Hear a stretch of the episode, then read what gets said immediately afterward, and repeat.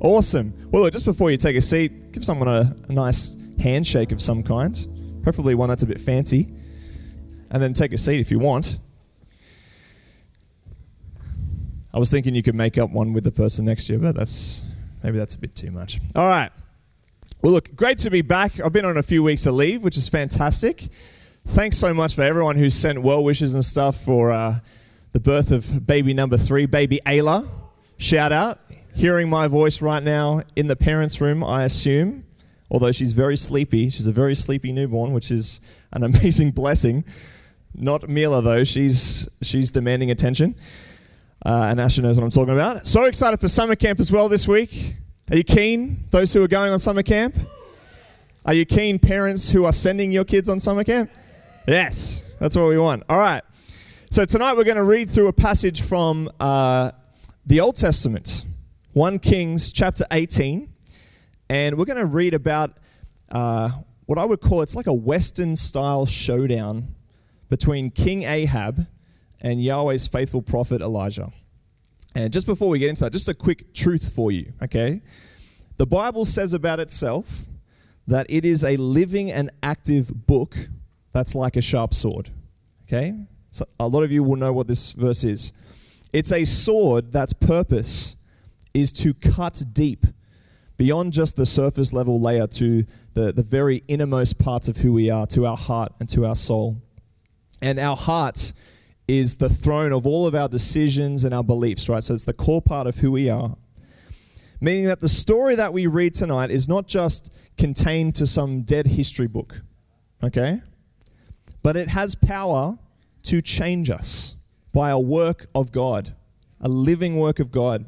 But not only change us, the Bible wants to reveal to us the glory and the power and the authority of the one true God. And it's revealed not just in this story, but we've already heard it tonight through communion and the songs that we've been singing, all right? So that's a little primer for you, all right? But let's pray and we're going to get into it. All right, Father God, we come before you, Lord, and we just acknowledge, Lord, that, I mean, we weren't there at the time when this happened, and this happened thousands of years ago. Uh, but because your word is living and active, God, we, we are hungry, Lord, to sense it and see it and see you in the in the pages and in the words lord and and to hear what you want us to know from this word tonight. So we just declare that we're open and we're keen and we're ready. In jesus name everyone said amen. All right. Look just before we begin chipping through just a little bit of context for you. It's been 100 years since david has been on the throne at this moment in 1 kings and israel has actually divided into two okay and the israelites at this point have abandoned God, the one true God, and they're now serving the pagan Canaanite god Baal. And all of this has happened under the leadership of King Ahab and his troublemaking wife Jezebel. All right, so that's where we're at, and we're going to pick this up here. Now, Obadiah, he's a servant in the palace, he's, he's a faithful uh, follower of God. Um, and we're just going to read through parts of this. So, you ready? you come up on the screen? All right. So Obadiah went to tell Ahab that Elijah had come, and Ahab went out to meet Elijah. When Ahab saw him, he exclaimed, So, is it really you, the troublemaker of Israel? And Elijah replied, I have no trouble for Israel. You and your family are the troublemakers, for you have refused to obey the commands of the Lord and have worshipped the images of Baal instead. Now summon all Israel to join me at Mount Carmel, along with the 450 prophets of Baal and the 400 prophets of Asher, Asherah, who are supported by Jezebel. Shout out Asher. So Ahab summons all the people of Israel and the prophets at Mount Carmel. All right, there's three groups that you need to see. Okay, there's first of all, there's Elijah, the faithful prophet of God. He's here. He's on this side. You've got the 450 prophets of Baal and Ahab and Jezebel and those other prophets as well of, of Asherah. They're on this side. They've rejected the living God and they're following Baal. And then you have gathered around Mount Carmel the Israelites who were sort of scattered around the region in caves. Jezebel sort of run them off in different places and, and uh, Elijah's come and says, Gather them all around, bring them all here, and the Israelites are here. And that's who we're going to look at first of all. This is what the passage gets us to look at. Okay, so think of these three groups, and then think of God, who's coming later on. Okay, so here we are in verse 21. Then Elijah stood in front of them, the people who'd gathered, the Israelites, and said, How much longer will you waver, hobbling between two opinions? If the Lord is God, follow him, but if Baal is God, then follow him. But the people were completely silent. So that's the Israelites. They're hobbling between two opinions. The Israelites are classic fence sitters, or what I'm going to call rodeo fence sitters. The clowns. Rodeo clowns. I don't know if maybe Pastor Jack's the only one, Pastor Jack and Carol, the only one who knows what a rodeo clown is. Okay? These are the guys who, they're not in the arena on the bull, probably like a bit like Elijah. Okay? These guys aren't the ones comfortable in the crowd eating the hot dogs and the popcorn and drinking the beer, watching the action happen. No, these rodeo clowns are sitting on the fence watching it happening. They sit, and then when their job's to take over, they run in, and then they sometimes get hit by the bull, and then they hobble back, and they get back on the fence again, right? And that's their job. They're clowns. Just a little side tangent of thought. Think of how much time is wasted when we sit on the fence with decisions. Think of how much life is wasted when we sit on the fence with decisions. It's interesting that this passage uses this phrase hobbling between two opinions. Other English translations say limping, and we're going to come back to that in a minute. But it's actually a great image of the foolishness of indecision. Now, I'm not talking about waiting. Waiting's different because waiting is a decision. But if waiting is actually not making a decision, then it's indecision and it's wasteful. That, that's the image that this verse is giving us here. This going back and forward, not lively, just hobbling between two things. Okay? Have you got the image in your head? So it's not the, well, just one more point on this. You know, the Bible teaches in Ecclesiastes that our lives are like a vapor. Okay? Winter mornings, you step outside, you breathe in, you see the mist. You breathe out, it disappears. In the scale of eternity, the time that has come before and the time afterwards, our lives are but a breath, that quick.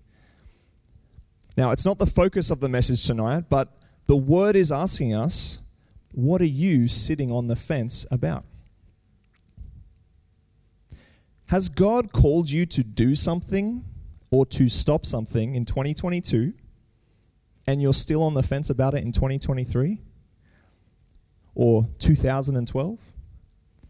And most importantly, which is what this passage is getting us to think about, are you sitting on the fence with God? Like the Israelites, with no allegiance to either God or the world. You're in, you're out, you're hobbling. God's word is showing us that there's a foolishness when you are undecided. And we see this through the Israelites. He wants you to choose are you in or are you out? Remember what Jesus says to the church of Laodicea I would prefer you to be hot or cold, not lukewarm. Right? Anyways, keep that there. Back to Elijah. Okay. Verse 22. Then Elijah said to them, I am the only prophet of the Lord who is left.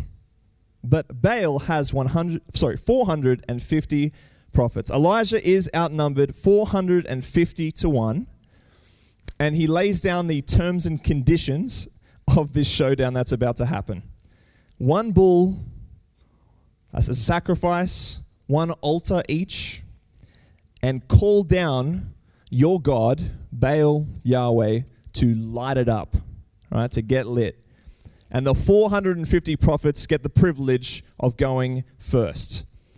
We read in verse 26 So they prepared one of the bulls and placed it on the altar. Then they called on the name of Baal from morning until noontime. Let's just say four hours, give or take. Shouting, O Baal, answer us. But there was no reply of any kind. Then they danced, hobbling around the altar they had made. They dance and hobble four hours. We've got some hobblers here, right? The Israelites hobble, the 450 prophets of Baal hobble, and God wants us to see this right now. Okay, this word hobble or limping, it's a very rare Hebrew word. It's barely used in the entire Bible, and it's almost like, well, it is. His spirit, who's inspired these writers to record history, has selected this word and he's drawing us to attention right now to see something. Okay, what is he wanting us to see? The indecision of the Israelites is in the same category of foolishness as the weird worship ritual of the prophets of Baal. What do I mean? With God, there is not three choices. You're either in or you're out. There's no fence sitters. And this is a bit of a warning, honestly, a wake up call for us in our Western world where we really like to keep our options open. We love it. We not only like convenience, but we've structured our lives and our society to reward convenience over commitments. 30 day refund policies, free trials, taste testing, friends with benefits, and the best and worst of all, all you can eat buffets. Where you, you just want that one thing, but everyone else wants that one thing. And so you have to wait for it to be refilled. Okay? We like this. We like this. But with God, there's two options you're in or you're out. Fence sitters with God are like the rodeo clowns of these Baal prophets, hobbling, walking around, saying these empty words to an empty God for hours and hours and hours on end. And I say rodeo clowns because what we see next from Elijah is kind of the purpose of, you know, the clown artistry, which I don't really know much about, is clowns are funny because you get to make fun of them, right? You get to mock them. And we see Elijah hilariously beginning to mock the prophets. In verse 27, about noontime, Elijah began mocking them. You'll have to shout a little louder, he scoffed, for surely he is a god. Perhaps he is daydreaming or relieving himself. Or maybe he's away on a trip or is asleep and needs to be wakened. Pretty funny, but it gets a little sad when they respond to this mocking with even more hobbling even more ridiculous rituals. Now, get ready for this, guys. What happens next is even more ridiculous than what we've just seen of standing around this mountain calling out to this God for hours on end with no answer.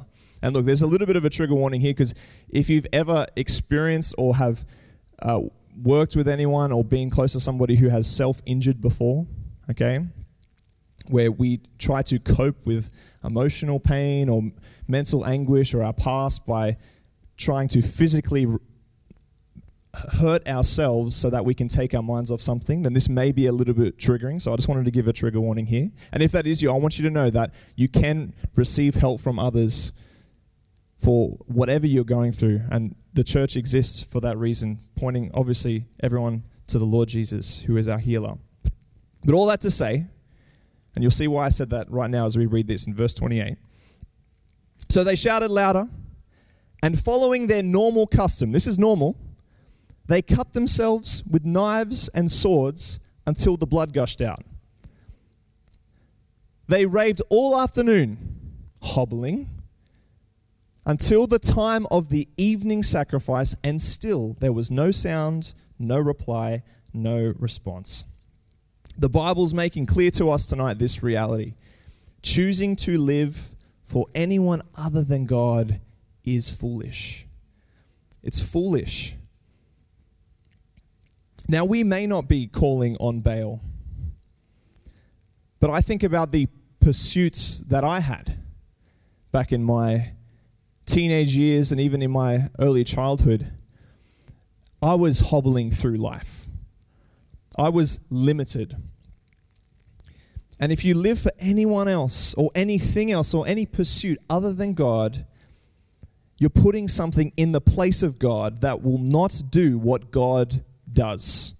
Whether it's fulfilling your desires, pursuing happiness, advancing a career, accumulating wealth, building a home, chasing high marks, searching for a lifelong partner, or anything else. Not saying that those things are bad, but within the context of it being a God, it's bad because it will lead you, like all false gods do, to hobble through life. They demand your blood, your sweat, your tears, and they will never answer what your soul is craving. We all have a God. Who do you live for? Make your God the living God who answers. Who answers. And that's what we see, and that's who we see show up next. Elijah prepares this altar. He collects 12 stones, which the Bible records represent the 12 tribes of Israel before the Israelite people. Lays down some tinder, some wood, sets up the altar, puts the sacrifice, the bull on it, cuts it up, begins to pour gallons and gallons of water all over the altar. Okay?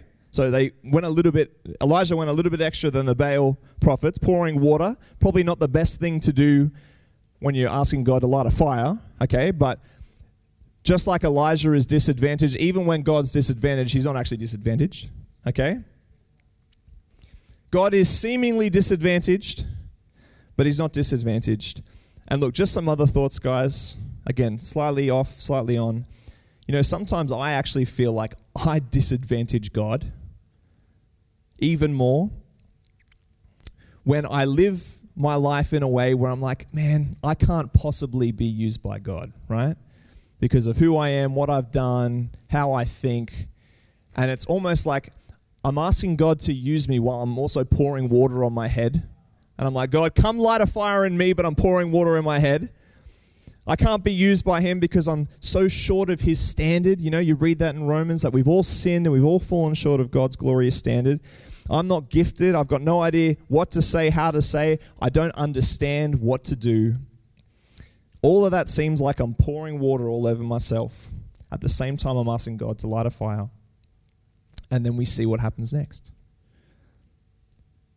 We're about to read why Elijah has organized this showdown in the first place in verse 26. At the usual time for the offering for offering the evening sacrifice, Elijah the prophet walked up to the altar and prayed. O Lord, God of Abraham, Isaac, and Jacob, Prove today that you are God in Israel and that I am your servant. Prove that you have done all this at your commands. O Lord, answer me. Answer me so that these people will know that you, O Lord, are God and that you have brought them back to yourself. You know, I started by pointing out those three groups, right? Elijah and the prophets, Ahab, Jezebel, and then the Israelites. And we've gone through all of them. But we see here that this is not about Elijah. He's just a humble servant, obeying what the Lord has told him. He's a prophet. This is not even about Baal or Ahab or the Israelites and their foolishness and their ridiculous rituals. This is actually about God and His reality, His love, His power. He's the one who reveals Himself to the Israelites, who proves Himself as the God of Israel to Ahab. And God is the one who reveals Himself to us. None more than the sacrifice of His Son Jesus. In 1 John it says, God showed how much He loved us by sending his son, his one and only son, into the world so that we might have eternal life through him. We don't need to hobble around in pursuit of God spilling our blood to get his attention. God is the one who has spilt his blood on the cross through Jesus to get our attention. You catching it? And so we read in verse 38 immediately the fire of the Lord flashed down from heaven, and it burned up the young bull, the wood, the stones, and the dust. It even licked up all the water that had been gathered around in the trench that they built. And when all the people saw it, they fell face down on the ground and cried out, The Lord, He is God. Yes, the Lord is God. In that moment, the Israelites had their mind made up because they'd seen the living God answer Elijah's prayer. No more hobbling, no more foolishness. God once again showed his love by revealing his glory to them and then destroying all the rest of it, all the other things, the, tw- the 12 stones that were piled up. You know, like the Israelites had divided into these tribes, and there was, you know, a, a leader within those tribes, and it was so much part of their identity. And in that moment, God just says, No, it's not about the tribe thing. I know you're scattered. It's not about the tribes. It's about me because that's gone, right? It's not about the sacrificial system, the bull and the, you know, the routines of, you know, I'm not in the sacrifice. I'm the living God. The sacrifice, let me just burn it all up, right? I'm not even your disadvantage, the things that you do, the water that you're pouring on. No, no, no. I'm, I'm not in that. I am the living God right here. Look to me. Look to me.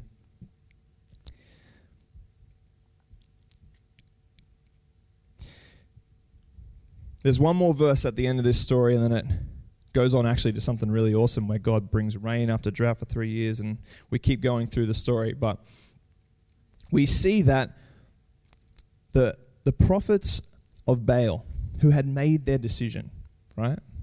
They'd made their decision to ignore the God of Israel.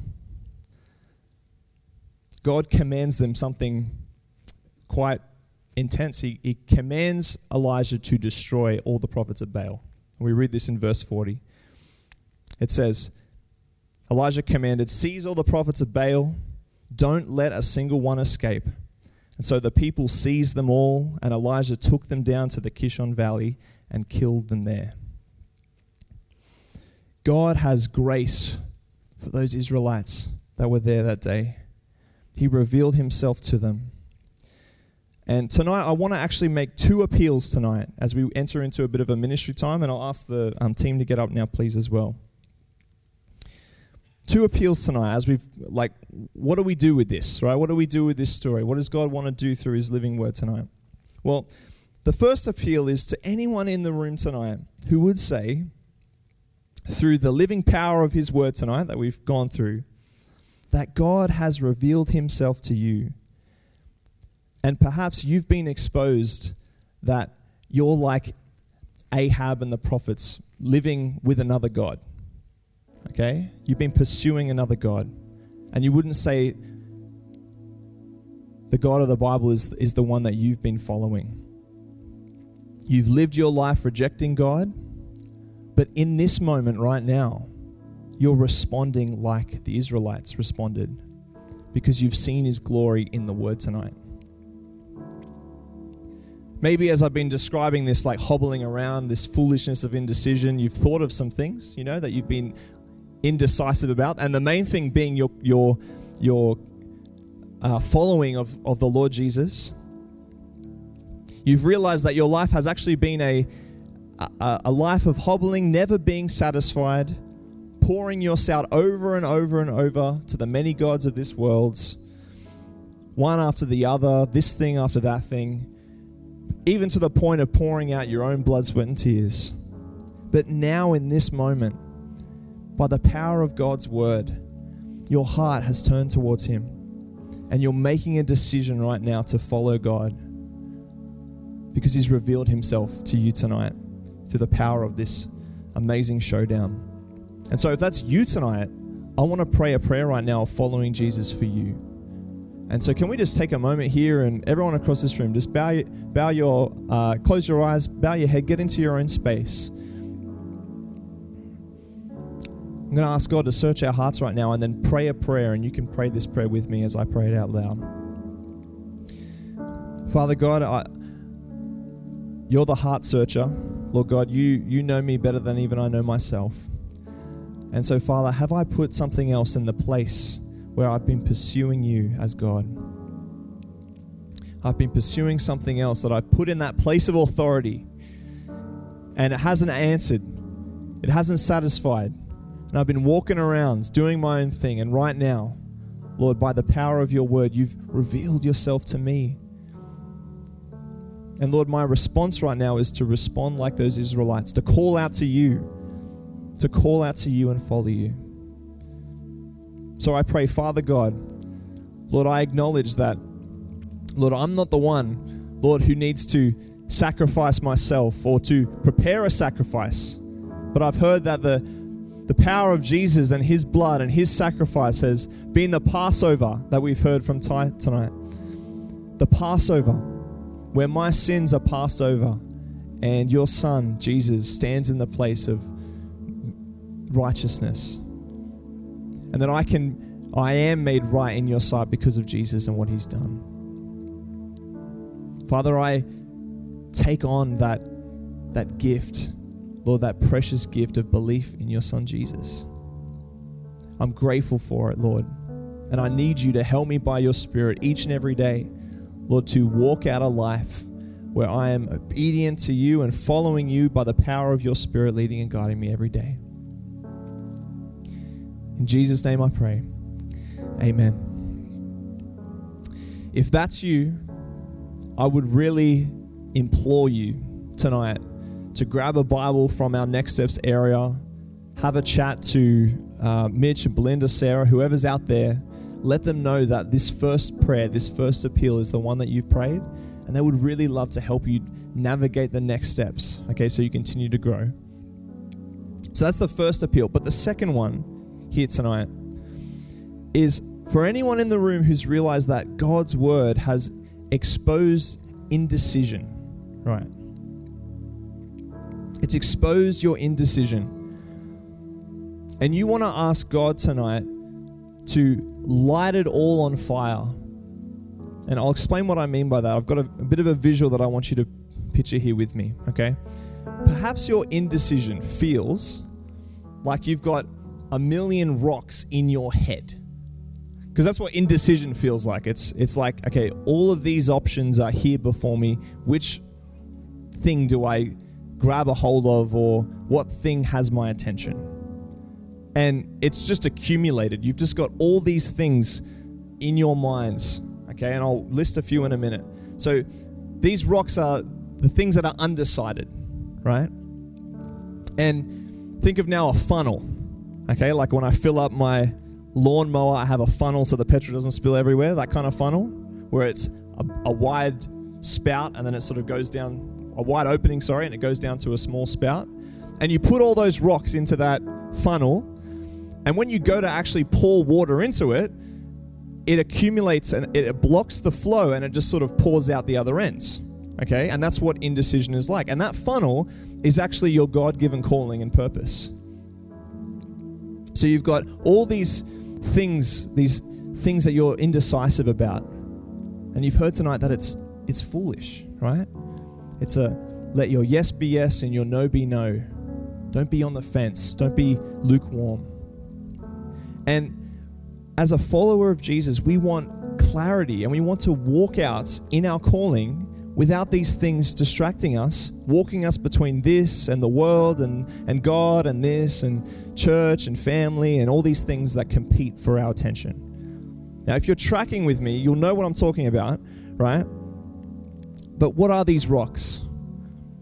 Now, I've just got a few, but I'm believing that God's going to reveal some tonight. As an example, are you deciding to hold on to unforgiveness as the multiple options that you can take? Oh, I should say this, I should do this, I should rock up at this time. When the word clearly says, right, just as you have been forgiven, forgive much. That's the decision it's clear. Perhaps another one. Are you staying in a ministry, maybe that you've been a part of for a long time here in the church, leading something, doing something, serving, where the grace has left and God is calling you to do something different, new, and you're indecisive about it? You're staying in the ministry, it's indecision. Or you're stuck in a relationship that's not God honoring and it's a dead end, or it's not going to end well, and yet you're undecisive about what you need to do. Perhaps you're stuck in a job that limits a dream that God has planted and it takes the, the time and energy away rather than pursuing that dream or you're limited by a sin that you refuse to confess to another who could actually help you to overcome it. You know what the, the decision is, but you're choosing these other options and you're filling up your funnel with a whole bunch of different things. Maybe you're haunted by something that happened years ago, decades ago, and it's just there. You're unsure what to do with after school or uni or the work that you're in right now. You're unsure what life even looks like after finishing your career, retirement or anything else that could be summarized as I've got one foot in the world, I've got one foot in God, and I'm blocked, right? Well, here's what we can do, church family. We can ask God in an instant to light it all on fire and give us this clarity. I'm not talking about things that we're waiting for, that's a decision. But when we don't know what to do and we need that clarity, of who I'm pursuing and what my calling is? Well, right now, I want to pray for you. So, how about we just all stand up for a moment and the team is going to lead us in some worship. But I really felt tonight that because that's been my 2022, where I've had all these things in my mind taking attention from my calling. And I've just had to ask God, light it all on fire, show me your glory, and lead the way, Lord God. So I'm going to pray. How about we just close our eyes? If you would like prayer ministry, just do whatever you need to do to be open right now to this moment. But Father God, I come before you, Lord. You're the you're the life giver. You're the one with all the power, all the glory. And you're the one who desires for us to have clarity of our calling. But we've been like people who've been tossed like a boat on the waves, back and forward, here and there. So many rocks of indecision. But right now, just like the Israelites saw when Elijah called down fire from heaven, Lord, I'm asking that there would be clarity in our minds of the decisions that we need to make. Lord, help us to let our yes be yes and our no be no and our calling to and the cause of Christ, Lord, to go forward in our life. Lord, let no time be wasted. Lord, our vapor life, our, our life that is so short, on things that are taking and sucking time away from us. But God, we all want to be people who are living with a, a single kingdom cause and a single kingdom purpose. Because you're the king who gives us these commands. It's clear in your word what you're asking us to do. And so I pray for your people right now, whoever's battling here with that indecision, Lord, light it all up on fire.